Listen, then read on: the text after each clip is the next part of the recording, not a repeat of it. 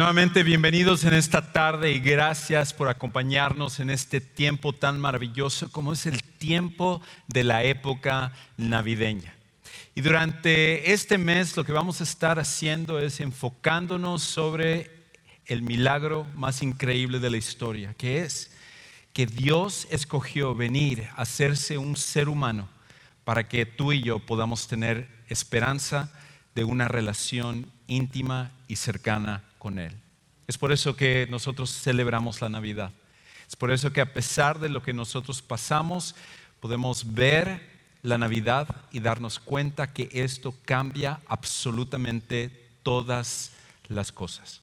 Ahora, como dije hace un ratito, a mí me encanta la época navideña, me encanta por las luces, por la decoración, por la música y también por las películas porque en esta época es cuando salen todas estas películas navideñas.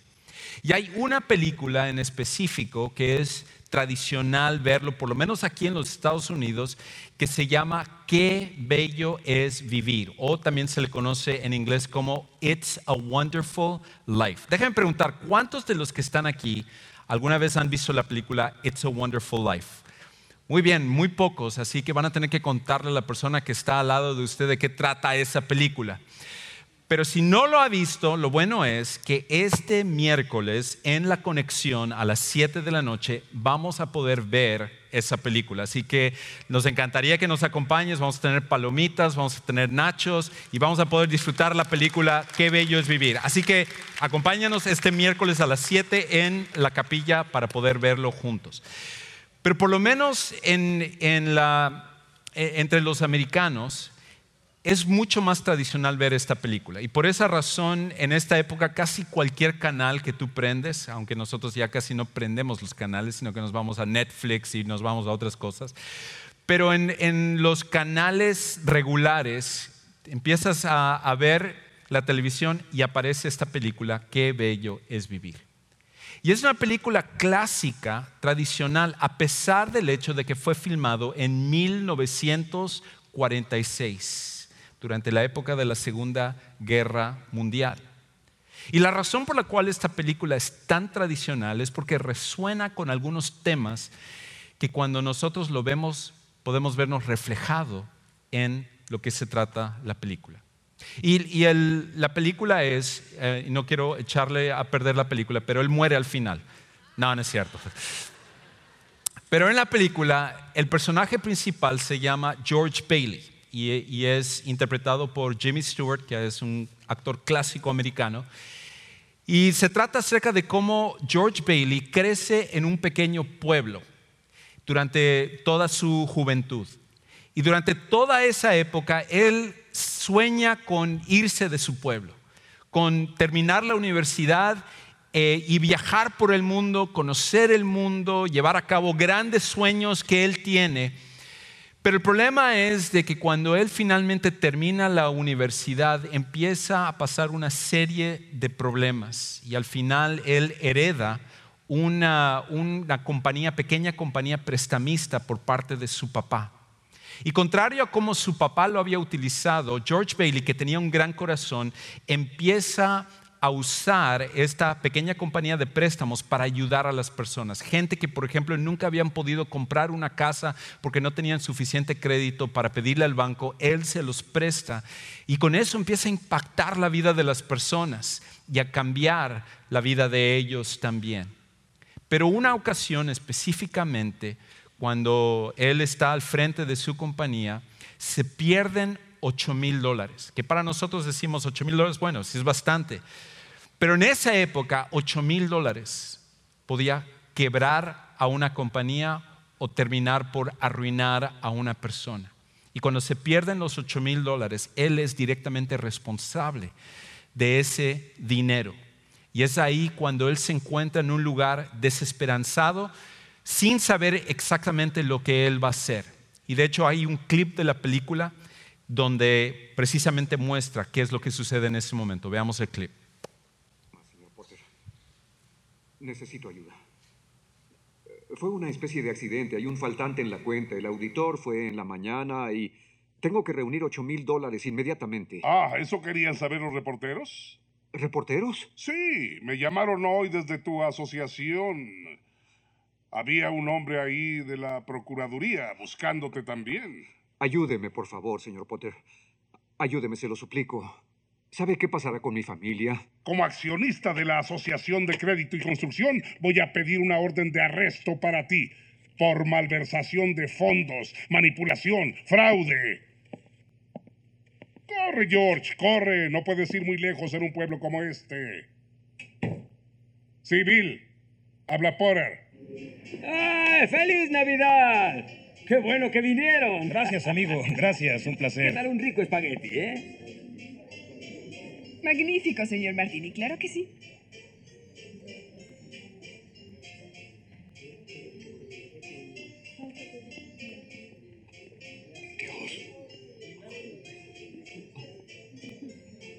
Adiós.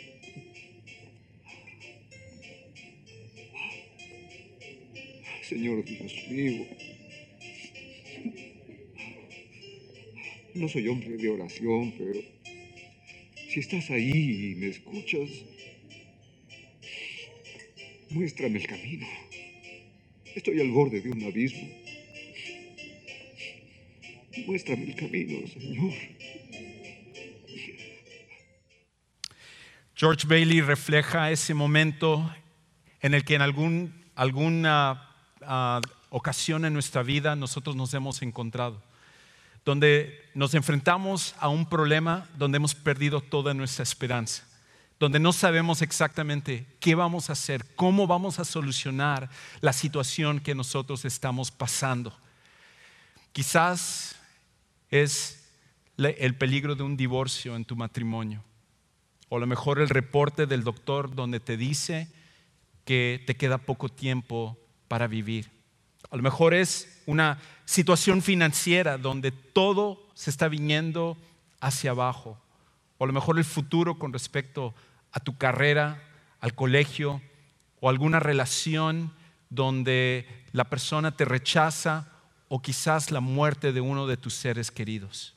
Todos nosotros en algún momento hemos estado en, un- en una ocasión en nuestra vida donde perdemos toda nuestra esperanza o vamos a estar en un momento así. Y la pregunta que nosotros tenemos que hacer es, ¿qué podemos hacer en estos momentos tan críticos? Si esto es algo que todos nosotros vamos a pasar, o quizás tú estás en este momento, ¿qué haces para no perder la esperanza? Como en el caso de una persona como George Bailey. La esperanza, contrario a las demás cosas, es algo que requerimos para poder vivir. Esto no es mi opinión, esto es algo que los que han estudiado este tema, los psicólogos y sociólogos, han visto que los seres humanos podemos vivir sin muchas cosas, pero la esperanza no es una de ellas. Porque la esperanza es lo que te ayuda, por ejemplo, si eres un atleta, a continuar corriendo o eh, compitiendo en tu deporte. La esperanza es lo que motiva al estudiante a continuar sus estudios. La esperanza es lo que hace que la persona que está enferma pueda combatir en contra de su enfermedad y poder sobrevivir. Y la esperanza es lo que le da propósito a una vida, a una persona en la vida para seguir luchando y continuar adelante. Si tú pierdes la esperanza, pierdes prácticamente el sentido para vivir.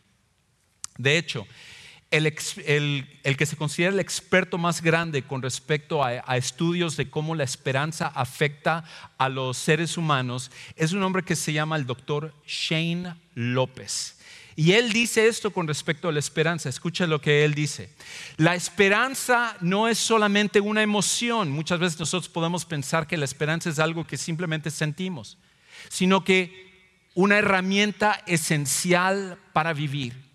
Después de haber estudiado a miles de personas y ver cómo la desesperanza afecta a las personas o tener esperanza afecta la vida de una persona, él concluyó que la esperanza es una herramienta esencial para vivir. Y por eso, ¿qué haces cuando pierdes la esperanza? ¿Qué haces cuando al final nosotros no tenemos esperanza para continuar adelante. Pues el día de hoy yo quiero decirte que la Navidad es la respuesta cuando nosotros perdemos la esperanza. Y tú puedes decir, ¿qué tiene que ver la Navidad con la esperanza? Pero como vamos a ver en un momento, en realidad hay tres razones, la Navidad nos da tres razones por las cuales podemos mantener la esperanza. La Navidad nos da tres razones por las cuales, a pesar de lo que estamos pasando, los problemas que nosotros estamos viviendo, nosotros podemos mantener esa esperanza viva en nosotros. Y curiosamente también, esta época navideña es cuando más las personas tienden a perder esperanza. Quizás es porque es la época donde recuerdan su familia y la nostalgia de años anteriores y donde surgen todos los problemas que nosotros hemos combatido en el año y el, ah, índice de depresión y suicidio surgen en la época donde más deberíamos de tener esperanza. Pero la Navidad, como vamos a ver, nos da tres razones para poder mantener la esperanza. Donde quiera que tú estés el día de hoy aquí, lo que quiera que tú estés enfrentando, déjame decirte, la Navidad es la respuesta de Dios para que tú puedas tener esperanza en medio de tu situación. Ahora, la primera razón por la cual nosotros podemos mantener la esperanza por la Navidad es lo siguiente, que la Navidad nos demuestra la fidelidad de Dios. La Navidad nos demuestra la fidelidad de Dios. Escucha cómo el autor de los Hebreos, hablando acerca de Dios y, cómo Dios es un, es un ser, Él es una persona, Él es un Dios que siempre mantiene su palabra. Y Él había prometido desde el principio de la humanidad, con Adán y Eva, que Él iba a resolver el problema más grande que tú y yo tenemos, que es el pecado, y que nos separa de Él. Muchas veces nosotros pensamos que nuestro peor problema es nuestras finanzas o nuestro matrimonio o nuestros hijos y todos esos son problemas graves, pero nada se compara al problema principal que tenemos, que es la falta de tener esa relación con Dios. Si eso no está bien, ninguna otra cosa en nuestra vida puede estar bien. Y Dios prometió a Adán y Eva y a cada uno de los seres humanos que Él se encargaría de nuestro peor problema que es el pecado. Y por cientos de años, miles de años, pasó el tiempo y parecía que nunca iba a llegar la respuesta de cómo Dios iba a poder solucionar nuestro problema más grande. Pero Dios es un Dios fiel y Dios siempre cumple sus promesas. Y por eso el autor de los Hebreos, en Hebreos 10, 23, dice lo siguiente con respecto a Dios. Mantengamos firme la profesión de nuestra, ¿qué cosa dice? De nuestra esperanza. ¿Por qué podemos mantener firmes nuestra esperanza? Bueno, el autor de los Hebreos lo dice que lo podemos hacer sin vacilar, no importa lo que estemos pasando, no importa lo grave que sea el problema, no importa que en este momento tú no tienes la solución, no sabes qué es lo que va a hacer, puedes mantener esa esperanza sin vacilar. Y él dice la razón, porque fiel es aquel que prometió. Dios es un Dios que siempre cumple sus promesas. Y Él ha prometido darnos la solución a la situación que nosotros estemos pasando. Y la Navidad es la muestra de ello, porque el mayor problema que nosotros hemos tenido es nuestra separación de Dios y Dios fielmente nos mandó la respuesta a través de su Hijo Jesús. Cuando nosotros vemos la Navidad, en realidad lo que estamos viendo es un Dios que nos dice, aquí estoy, puedes confiar en mí, yo voy a estar aquí contigo, te tengo en mis manos. De hecho, me recuerda una historia que sucedió hace tres años en un tiroteo que sucedió en eh, la ciudad de San Bernardino, en California. Y resulta que este tiroteo que fue tan famoso donde una persona entró a un lugar y de repente este, eh, empezó a disparar 60 balazos alrededor de todo el cuarto. Y gente que estaba allá eh, fue matada y, unos huyeron, otros trataron de, de, ponerse enfrente de cosas que pudiera protegerle de la persona que estaba disparando, pero específicamente habían un par de personas ahí. Una era una muchacha de 27 años que se llamaba Denise Peraza. Y esta muchacha, de hecho, es la foto de ella. Y Denise Peraza estaba platicando con su compañero de trabajo que se llamaba Shannon Johnson. Y esta es una foto, de hecho, de Shannon Johnson. Y los dos estaban platicando acerca, de hecho, de un reloj que estaba sobre la pared y cómo era tan grande que ellos estaban bromeando que a lo mejor se había detenido el tiempo porque parecía como que el tiempo no estaba yendo rápido, estaban ellos platicando en ese momento, cuando de repente entró ese asesino y empezó a disparar. Y ella, Denise, atemorizada, se echó al piso sin saber qué es lo que iba a hacer, sin esperanza de que ella iba a vivir en ese momento. Porque ¿qué haces cuando un loco entra disparando a un lugar? Y ella dice que lo último que se acuerda de ese incidente fue cuando ese compañero de trabajo, Shannon Johnson, se puso de manera que él fuera la barrera entre el que estaba disparando y ella.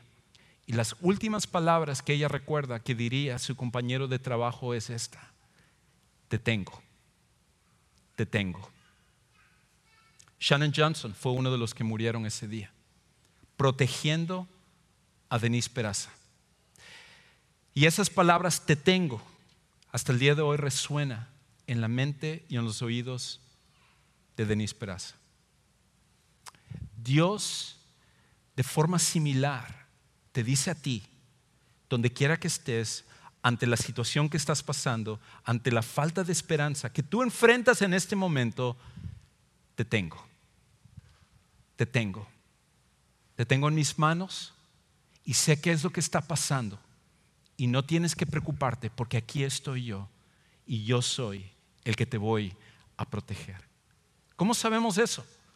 Lo sabemos porque Jesucristo vino y Él es la evidencia.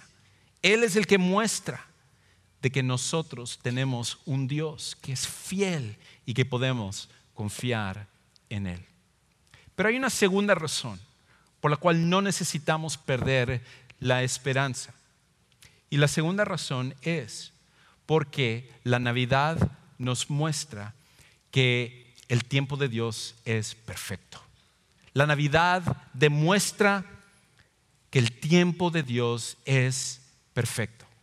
Probablemente uno de, los problemas más graves que nosotros tenemos cuando pasamos por una situación, cuando pasamos por un problema, es que nosotros nos decimos, ¿dónde estás Dios? ¿Por qué no estás actuando? ¿Por qué no estás solucionando esto? Yo ya oré, yo ya fui a la iglesia el domingo para la Navidad, yo ya hice todas estas cosas, pero no estás actuando, no estás haciendo nada con respecto a mi situación. Y es tan difícil en esos momentos que nosotros confiemos en Dios porque tal parece como que o Dios está tomando su tiempo, tardándose sin preocuparse de lo que está pasando o simplemente no le importa lo que tú y yo estamos pasando. Y cuando estamos en medio de esa situación es tan difícil no sentirnos de manera que como que Dios nos ha abandonado. Pero la Navidad demuestra que el tiempo de Dios es perfecto. De hecho, Pablo, escribiendo con respecto a esto, él dice en Gálatas capítulo 4, versículos 4 y 5. Él dice algo increíble, escucha lo que él dice. Pero cuando vino la plenitud, el cumplimiento de Dios, esto es cuando el, el nacimiento de Jesús, el cumplimiento de la promesa de Dios que hizo desde el principio, finalmente se llevó a cabo. Escucha lo que él dice. Dios envió a su Hijo, nacido de mujer, nacido bajo la ley, a fin de que redimiera a los que estaban bajo la ley para que recibiéramos la adopción de hijos. Y donde nosotros necesitamos poner atención es en esa palabra plenitud. Porque la palabra plenitud en el idioma original también significa perfecto el momento correcto, el momento adecuado. Y Dios es un Dios que siempre actúa en un tiempo perfecto, siempre en el momento en el cual Él debe de hacerlo, ni un segundo antes, ni un segundo después.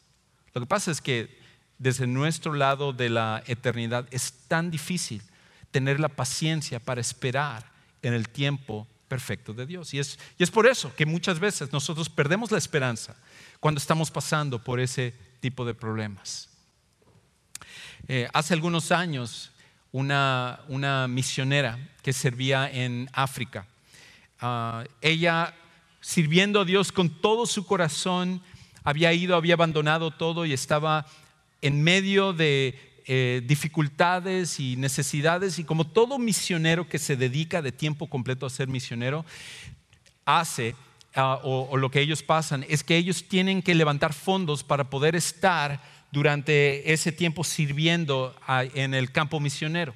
No, pueden trabajar y a la misma vez pueden ellos estar eh, levantando fondos y, trabajando en, lo de, en lo de misiones. Y por lo tanto tienen que escoger entre una cosa y otra. Y esta misionera, cuando estaba en el campo misionero, resulta que el cheque que ella recibía para poder sostenerse y para poder vivir se había atrasado. Y pasaba, pasaban los días y no había llegado su cheque y ella empezó a, a perder la esperanza y a desesperarse porque resulta que no tenía los fondos y aparte, para colmo, se había enfermado y no sabía exactamente de qué es lo que se había enfermado. Y ahí estaba ella tirada en su cama y ya no tenía suficiente dinero para poder comprar comida. Lo único que ella pudo hacer con, lo último de su cheque pasado era comprar avena. No sé, ¿cuántos aquí les gusta la avena? ¿Hay alguien aquí que le oh, un montón les gusta la avena? Pero quizás no te va a gustar tanto la avena cuando tienes que desayunar, almorzar y cenar avena por 30 días. Quizás ahí ya la avena quedas curado completamente de tu gusto de la avena. Y eso es lo que ella pasó. Por 30 días no tenía dinero para haber comprado otra cosa porque lo más barato era comprar avena y con lo último que ella tenía de su cheque lo compró. Y terminando esos 30 días, finalmente llegó ese cheque, el cheque para el, siguiente mes y todo, y ella ella estaba molesta con Dios, como diciendo, Dios, ¿dónde estabas? Yo estuve orando, te estuve pidiendo y nada, no vi absolutamente nada. Algún tiempo después le tocó ella regresar a los Estados Unidos, como hacen también los misioneros, para continuar levantando fondos, descansar de su tiempo. Y ella vino y empezó a platicar en varias iglesias, pero una iglesia en particular donde ella estaba compartiendo, al final de, su plática, ella compartió un poco la frustración de ese momento, de lo que ella pasó. De que como que Dios la había decepcionado y no estaba ahí durante el tiempo que ella necesitaba que Dios estuviera. Y contó como los 30 días lo único que comió era avena y todo. Y al terminar de compartir eso, se le acercó un señor de la, de la congregación y le dijo, ¿sabe una cosa? Tengo una pregunta para usted porque como que no me quedó muy claro lo que, lo que estaba eh, contando. ¿Cuáles eran los síntomas de la enfermedad que usted tenía? Y ella empezó a decir, listar cada una de las síntomas, de los síntomas que ella tuvo de su enfermedad, porque al final nunca supo qué es lo que ella tenía, porque al, al final los 30 días había quedado ella mejor. Y dice él, bueno, déjeme decirte, yo soy doctor. Y de acuerdo a los síntomas que tú me estás diciendo es, y no me acuerdo exactamente qué enfermedad era, me dijo, es esta enfermedad. Y lo que nosotros hacemos cuando alguien tiene esa enfermedad es que le recetamos una dieta de solamente avena. Es más, si hubiera llegado tu cheque, lo más probable es que no estarías aquí. Porque no haber llevado la dieta de avena hubiera causado que tú te hubieras muerto. Fue la dieta de avena lo que te salvó en ese momento. Dios tiene el tiempo perfecto. Dios es el que siempre va a actuar en el momento que tú lo necesitas, no de acuerdo a nuestro tiempo. En nuestro tiempo nosotros nos desesperamos, nos molestamos, Perdemos la esperanza, pero Dios en cambio, su tiempo es perfecto. Y por eso cuando Dios envió a Jesús, la muestra de su tiempo perfecto, fue el mejor momento para hacerlo. Y uno dice, ¿por qué fue el mejor momento para hacerlo? Porque fue la primera ocasión en la historia del mundo, desde la Torre de Babel, que por primera ocasión en toda una región se hablaba el mismo idioma. Todos hablaban español. No, no es cierto, no era español. Ese va a ser en el cielo. En ese momento todos hablaban griego y por eso podían comunicarse. Tenías eh, la mayoría de la gente era bilingüe, hablaba su idioma natal y también hablaban el griego, que era el idioma de todo el imperio romano. Lo otro es que era la época en la que los romanos habían construido una serie de carreteras por el cual era fácil ahora viajar desde una punta hacia la otra punta del imperio y con eso poder eh, compartir el mensaje de Jesús y el Evangelio. Era el momento también en el cual por el imperio romano había la famosa paz romana. En otras palabras, por el hecho de que los romanos dominaban, había suficiente paz para que una persona pudiera viajar sin arriesgarse como en otras épocas. Dios envió a su Hijo en el momento perfecto. Y si Dios envió a su Hijo en el momento perfecto, con el plan perfecto, ¿cuánto más tú y yo podemos confiar en Él? de que Él está actuando en su tiempo perfecto, en lo que tú estás pasando, lo que yo estoy pasando. La Navidad demuestra que el tiempo de Dios es perfecto. Una cosa más. La Navidad también demuestra otra cosa. La Navidad demuestra que Dios está con nosotros. La Navidad demuestra que Dios está con nosotros. Y por eso no necesitamos perder la esperanza. Por eso, cientos de años antes de que naciera Jesús, el profeta Isaías, en uno de los versículos más conocidos, en unas partes de la Biblia más conocidas, dice esto, dando una profecía de lo que iba a suceder en el futuro. Él dice en Isaías 7:14, por tanto, el Señor mismo les dará esta señal. Una virgen concebirá y dará a luz un hijo y le pondrá por nombre Emanuel, que significa Dios con nosotros.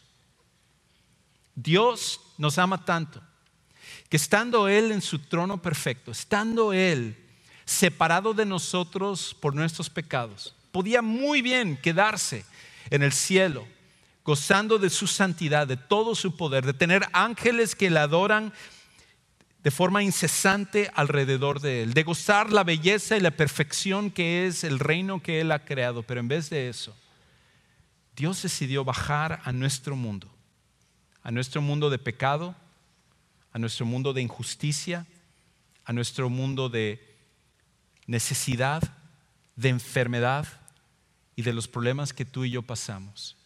Y Él no lo hizo de una forma que se escudara de todo esto, sino que Él lo hizo de una forma que estuviera junto con nosotros. Que Él pudiera vivir y experimentar el mismo dolor que tú experimentas, la soledad que tú experimentas, los problemas que tú experimentas. Y con ello demostrarnos que no necesitamos perder la esperanza, porque Dios está con nosotros. Y por eso, de hecho, Jesús mismo diría estas palabras al final de su tiempo físicamente aquí en la tierra, Él diría algo para que tú y yo lo grabemos en nuestra mente, en nuestro corazón, en todo lugar alrededor de nosotros, de que cada vez que nosotros estamos ante el peligro de perder la esperanza, recordemos estas palabras de Jesús, donde dice Él en Mateo 28, 20. Y recuerden, he aquí, yo estoy con ustedes todos los días hasta el fin del mundo. Lo que tú estés pasando, la situación que tú enfrentes, Dios ha prometido estar con nosotros y la Navidad es la muestra de ello. Ahora tú dirás, Juan Carlos, eso suena súper bien, muy bonito mensaje, bonito lo que, lo que tú dices, pero en este momento yo estoy pasando por algo difícil y yo no, no todavía entiendo cómo la Navidad me va a ayudar específicamente con respecto al problema que yo estoy pasando. Porque yo ahorita me siento molesto con Dios, me siento eh, decepcionado de Dios, me siento frustrado con Dios porque Dios aparentemente no está actuando y, y por eso es que yo pierdo la esperanza en medio de mi situación. ¿Y cómo lo hacemos de una forma real? Y creo que el consejo tendría que venir de una persona que ha estado en la trinchera, que ha estado en esa situación desesperanzante, o, eh, en donde está pasando por eh, un problema que va más allá de ellos para que nos pudiera decir qué es lo que nosotros podemos hacer. Y una persona que ha estado ahí, que está en este momento ahí, es una mujer que se llama Kate Bowler. De hecho, esta es ella, Kate Bowler. Y al lado de su izquierda está la portada de un libro que ella escribió donde se llama Everything Happens for a Reason, todo sucede por una razón. Y en el libro ella cuenta la trayectoria donde ella está, donde ella ha sido diagnosticada por cáncer terminal. Y siendo ella una mujer que desea continuar viviendo, una mujer que desea estar al lado de su esposo y de su hijo, y de poder continuar con los sueños y las esperanzas y las metas que todos nosotros tenemos en nuestra vida. Y de repente eso es cortado con la noticia de que tú vas a morir por el cáncer. Y ella escribe en este libro lo que ha sucedido. Inclusive hay una, hay una frase en específico donde ella habla en una entrevista que le hacen, porque ella es, interesantemente, ella es maestra en la Universidad de Duke, en el seminario, en la Escuela de Divinidades de la, de la Universidad de Duke, una de las mejores universidades de Estados Unidos. Y por años ella ha enseñado acerca de Dios, ella es cristiana, ella cree en Dios, ella cree en Cristo, ha puesto su fe en Cristo y sin embargo ella está pasando por este problema. Y en medio de este problema, ella por momentos ha perdido la esperanza. Y escucha esta frase que ella dice. En la entrevista que le hacen le preguntan, ¿cómo te sientes? ¿No a veces estás como molesta con Dios? Y ella dice, a veces he estado bastante enojada, pero sentí la presencia de Dios. Y fue menos como aquí hay algunas verdades espirituales importantes que conozco intelectualmente acerca de Dios. En cambio era más como la forma en que te sentirías con un amigo o como, o como cuando alguien te sostiene. Simplemente no me sentía tan asustada me sentí amada por Dios. En medio de su cáncer terminal, lo que hizo la diferencia para que cuando llega esa frustración, cuando llega esa desesperanza a ella, es saber que la presencia de Dios está ahí. Es saber que Dios está ahí. De que si no ha traído una sanidad en ese momento, Dios continúa estando ahí. La diferencia para no perder la esperanza, es saber que Dios está aquí. ¿Sabes una cosa? Dios está contigo. Y la muestra de ello es la Navidad. Porque Jesús vino, tú tienes esperanza de que en medio de tu situación, Él siempre estará contigo. Por eso en esta tarde, lo que necesitamos hacer es que cuando enfrentemos esos momentos como un George Bailey, nosotros podamos recordar que qué bello es vivir porque Jesús vino, porque Jesús estuvo aquí, por la Navidad. No hay necesidad de perder la esperanza. Quizás tú estás aquí en esta tarde y para ti hablar acerca de Jesús es algo muy lejano. Es algo que tiene que ver con religión y tú no, tú no estás muy metido en eso de, la religión. A lo mejor estás cansado de los religiosos, de los hipócritas, de las iglesias. Yo entiendo todo eso. Pero tú todavía necesitas de Jesús. Y en esta tarde tú puedes tomar la decisión de confiar en Jesús, de poner todo tu peso sobre Él para que Él sea el que tome control de tu situación y te ayude en medio de lo que tú estás pasando, pero más que ello, te ayude a tener una relación con el Padre Celestial que te ama tanto y que Él quiere tener esa relación profunda contigo. Y por eso, en un momento vamos a, cantar y, en medio de, ese, de este canto, yo voy a invitarte que si Dios está tocando tu corazón, si Él te está hablando el día de hoy, si Él te está diciendo, ven, te he estado llamando, pero hoy es el día que tú tienes que responder. Hoy es el día que tú tienes que venir a tomar una decisión y tú puedes tomar esa decisión de confiar en Jesús para ser tu Salvador personal. Que tú lo hagas el día de hoy. No importa lo que otros piensen, no importa si viniste con alguien y tú en tu mente digas, ¿qué hago si yo tomo esta decisión? ¿Qué van a pensar de mí? No importa. Tú simplemente ven al frente, yo voy a estar eh, parado allá hacia tu derecha esperándote, me encantaría orar contigo, ayudarte a que tú tomes esta decisión que será la mejor que tú puedas tomar en tu vida. Hoy es el día donde tú finalmente puedes tener la respuesta para tu desesperanza y esa respuesta es Jesucristo. Pongámonos de pie y mientras entonamos esto, ven a tomar esta decisión.